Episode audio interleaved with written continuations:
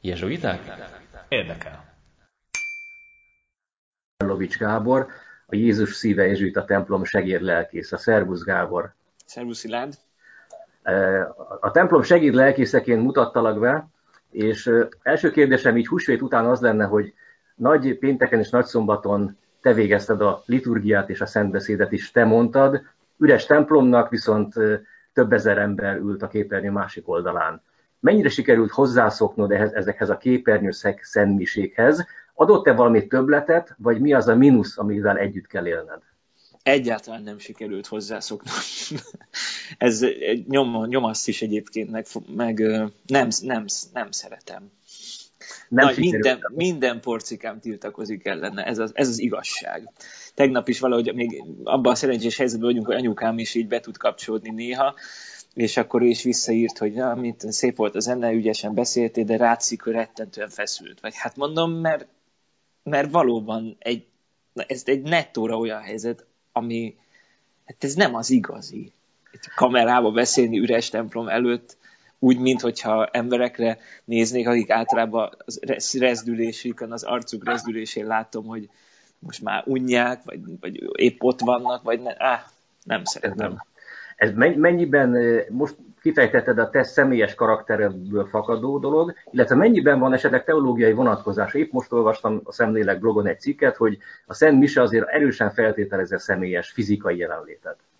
Hát ebből, ez, ez, ez, ebből nem is beszélve, tehát ez nem az igazi, hogy de ez ugyanolyan, mint egy telefonálás se az igazi, a, a, a személyes találkozás semmi nem helyettesít, a közösségi ünneplést. Én azt elhiszem, hogy ez nagyon sok embernek nagyon sokat jelent, és rengeteg visszajelzést kaptunk egyébként így a napokban a húsvéti, és ez például nagyon nagy erőt ad, hogy ezt érdemes folytatni, mert hogy úgy tűnik, hogy nagyon sok családot összehoz ez a, ez a, ez a közös Szentmisén való részvétel, de hát azért a Szentmise, szóval, hogy ez, ez, a személyes találkozás, azt az, az nem lehet helyettesíteni semmivel, a, a, az, az, tehát már csak a szent áldozás, hát mi, miért ünnepeljük a Szentmisét, nem azért nézzük, hanem hogy együnk, hogy lakomán legyünk, egy vacsorát se Facebook videón szoktuk végignézni, ahogy mások esznek, vagy nem tudom. Én most ez egy nagyon egyszerű példa, de, igen, nyilván ez az én személyes dolgom, lehet, hogy valakinek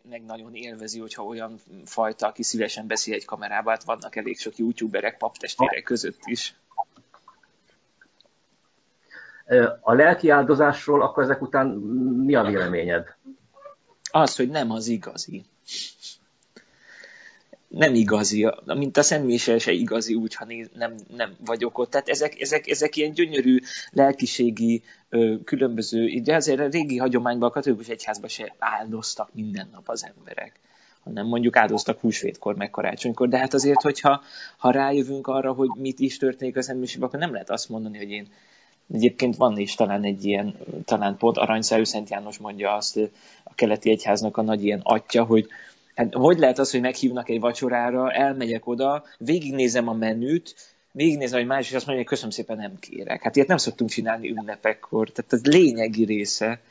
Persze, próbálja az egyház valahogyan felindítani magunkba.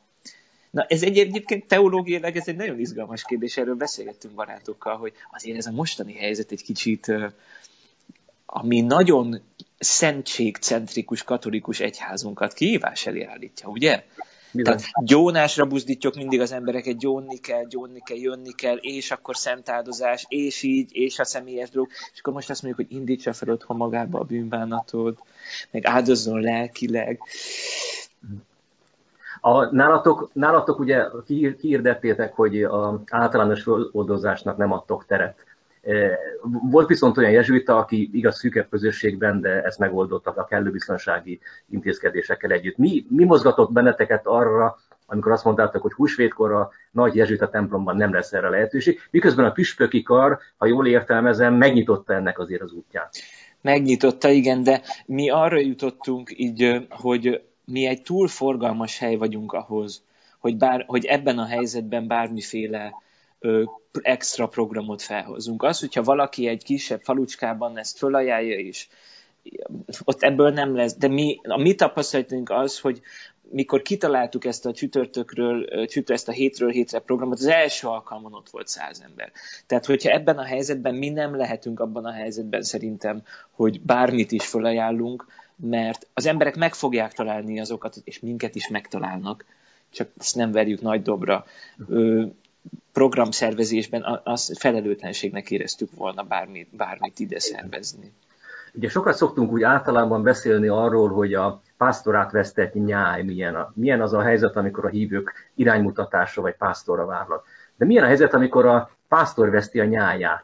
Mondtad, hogy képernyő visén üres kamerába kell beszélned, a fizikai találkozások száma nyilván csökkent, te rengeteg szentségi élethez kapcsolódó programban, közösségszervezésben veszel részt, és a fizikai kontaktusok száma egész egyszerűen szinte nullára csökkent az életedben. Szabad-e ilyet kérdezni, hogy ez okozott-e benned válságos helyzetet, vagy elvonási tünetek jelentkeztek-e rajta? Hát ha válságos, hát nem is, de azért ez nehéz. Én egy olyan ember vagyok azért, aki, akinek fontosak azok az emberi kapcsolatok, amikben amikben tér, idő, meg lehetőség van arra, hogy őszintén lehessen kommunikálni. Kifejezetten nem szeretem az internetes kommunikációt, nem is, talán ezért nem is vagyok annyira nagyon aktív ilyen Facebook, meg Instagram oldalakon, mert, mert azt érzem, hogy nem érzem azt, hogy ez nekem a karizmám lenne, és azt meg érzem, hogy igazából úgy megosztani dolgokat, szóval hogy sokkal jobb inkább, akkor valakire rászánom az időt, és akkor és ezt érzem jegyesek között is, bár csináljuk a jegyes oktatást online, amiben nagyon, tehát le a kalappal előttük, hogy mennyire bekapcsolódnak. Katekumen csoportot ugyanúgy csináljuk online, szintén le a kalappal, még talán nagyobb lelkesedéssel vannak benne az emberek. De hát azért most látjuk, hogy így az esküvőre készülnek az emberek. Meg hát azért, azért így a családdal való kapcsolattartásban ez nálunk most nem annyira egyszerű, mert mert a saját családommal is azt érzem, hogy pont ez a helyzet azért van, akinek kifejezetten nehezebb, akár nálunk is, és én így Budapesten élve inni nem fogok hazajárogatni vidékre. És ez azért nehéz. Szóval, szóval azt látom, hogy hát persze, ez, ez hát én azt nem azt mondom, hogy na erre vártam egész életemben, és mennyire jó, hogy most akkor de ugyanakkor a másik oldalon pedig ilyen ajándék 5 hét, hogy ilyen nyugodtan tudjak élni, olvasni, imádkozni, akár csak itt filmet nézni. Nem is emlékszem egyetemista, egyetem korom óta ilyenre. Úgyhogy ez ebből a szempontból megajándékozás, de az emberi kapcsolatok azok hiányoznak, mondom. A személyesség. Nekem nem megy ez a, nem megy ez a, ez az ilyen tudom én, ilyen, ilyen távolság, tehát ilyen telefonálgatás, meg jó, most telefonálok édesanyám is, de most mit mondjak 10 perc után, vagy... Uh-huh. Ugye te a Szent Ignác Szakkollégium lelkésze is vagy, mennyire tartod a kapcsolatot, egyáltalán kik laknak bent, kik mentek haza, és mi a mostani ügymenet? Hát néhányan vannak, csak talán egy tíz ember maradt itt, a legtöbben hazamentek, pont tegnap találkoztam egy sráccal itt, aki éppen pakolt hogy akkor most már ő is kipakol a, szobájából, mert hogy ebből igazából valószínűleg most már nem lesz tanév, vagy szemeszter. Hát ugye ők azért másik kis nyájacskám, na ő nekik, bevallom így őszintén, erre úgyse fognak tudni rákeresni az emberek. Ő nekik van egy titkos platform, ahol csinálok nekik külön videókat. De azért, mert azt látom, hogy az nekem is hiányzik, meg a visszajelzésekből ők is örülnek neki, hogy, hogy hetente egyszer van egy kis, elviszem őket valahova kirándulni, úgymond, és akkor így kamerával elmegyünk valamerre, amik nekem kedves helyek, és akkor ott egy pici pár bíztató mondat, vagy valami az aznapi evangéliumról, így próbálom tartani velük a kapcsolatot, meg vannak akikkel, akikkel online. Tehát például a lelkivezetésekben azért próbáljuk folytatni ezt a fajta olyan beszélgetést, mint amit most csinálunk.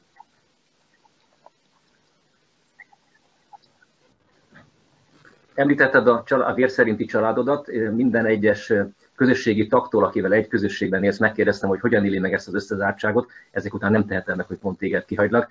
Mi publikus ebből, hogyan bírjátok, hogyan megy a gyűrődés elviselése napról napra itt a Pesti Rendházban? Hát nekünk azért ez abból a szempontból egy különleges helyzet, hogy ennyire nem szokott egyszer, ennyire nem szokott egységes lenni a napi rendünk. Nagyon különböző feladataink vannak, és emiatt nagyon különböző ritmusban is élünk, de most azért rendszeresebben találkozunk, délben például mindig találkozunk, közösen imádkozunk, aztán van, hogy esténként is, de szerintem ez olyan, mint minden másféle közösségben a családban, hogy azért amikor rendszeresen együtt van az ember, és kevesebb dolog van, ami elvonná a figyelmét másra, akkor azért nagyon meg még rájön egyfajta feszültség, hogy azért nálunk is vannak idősebb rendtársak, akikre próbálunk vigyázni, így ez azért magával hordozza azt, hogy ez nem minden pillanat csak a Jézus legszentebb evangéliumáról való elmélkedés. Szóval vannak feszültségek is, igen, de ettől nem esünk kétségbe fiatal ember vagy, sokat jársz kell a világban, a városban, amikor békeidő van. Most mennyire tartott szigorúan a nem tudom, karantén helyzetet, vagy ezt a elzártságot, mennyire mozdulsz ki, mennyire kirándulsz, mennyire sétálsz, viselsz -e maszkot ilyen alkalmakkor?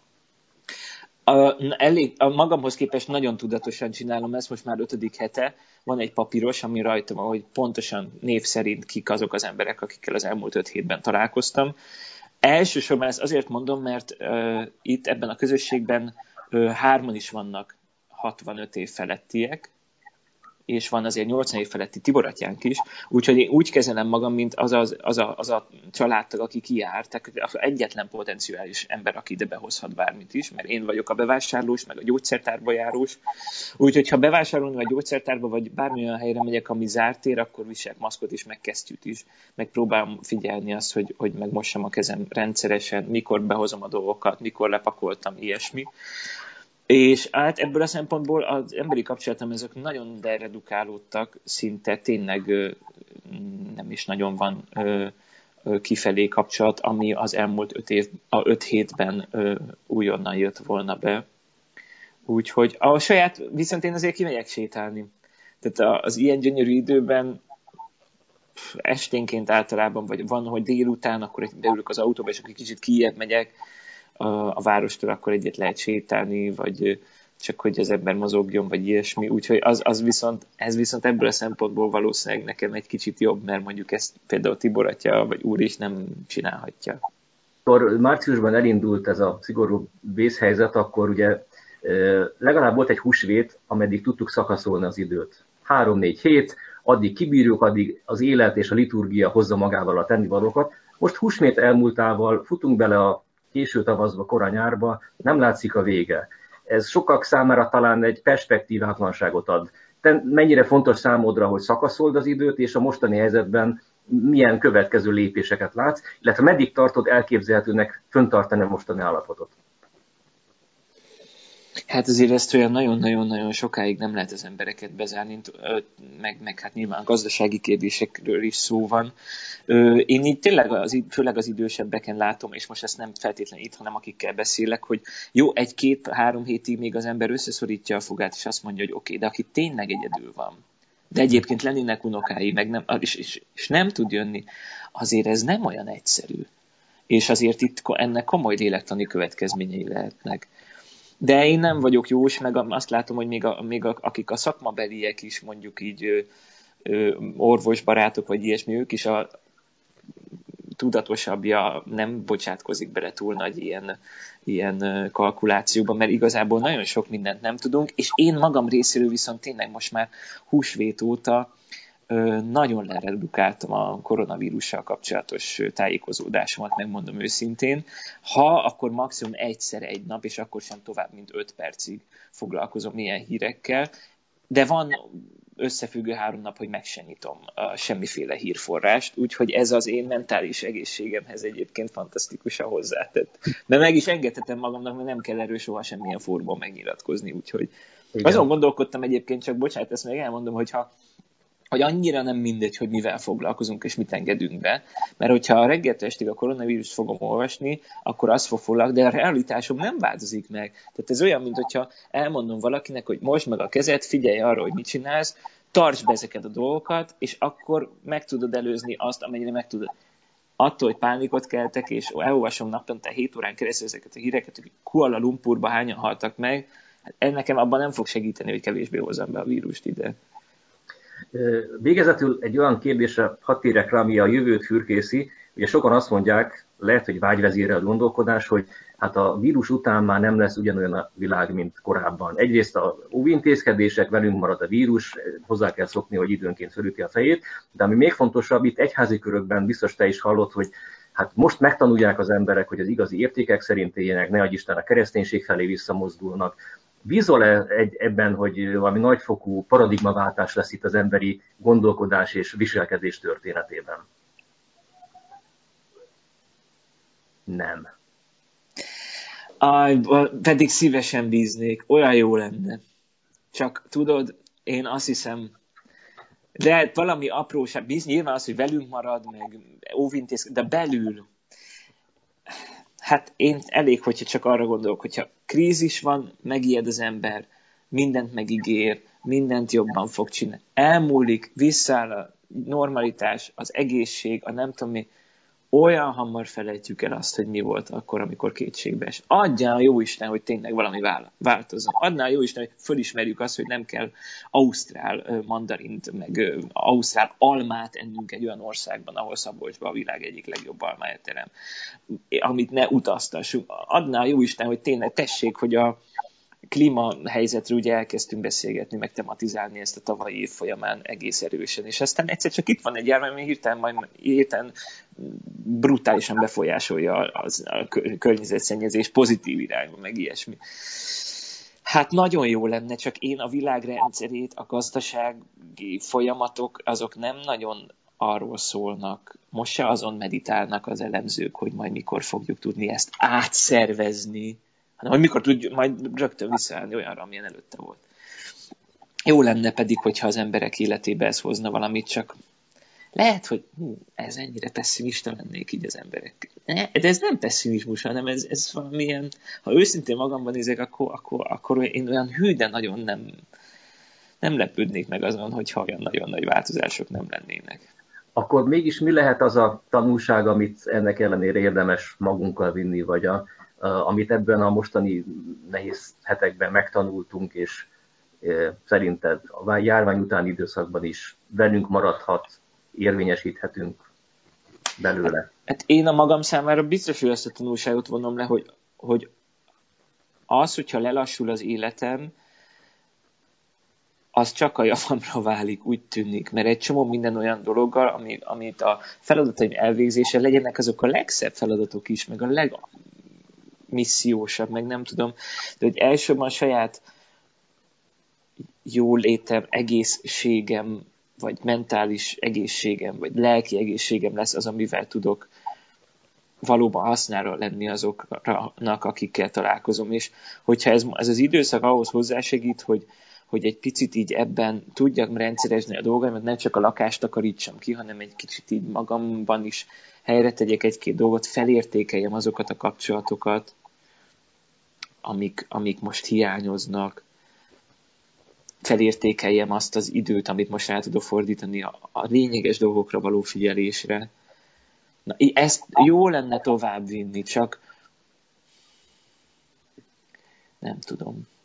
Nem tudom, hogy ez, hát bízzunk benne, hogy azért valami, lehet, hogy, hogy vannak, vannak sokan egyébként, akiknek, akik, akik most tényleg hoznak egy döntést, de hogy csak ezért globálisan ez elmondható lenne az emberiségről, hogy most alapvetően meg fog változni az életünk.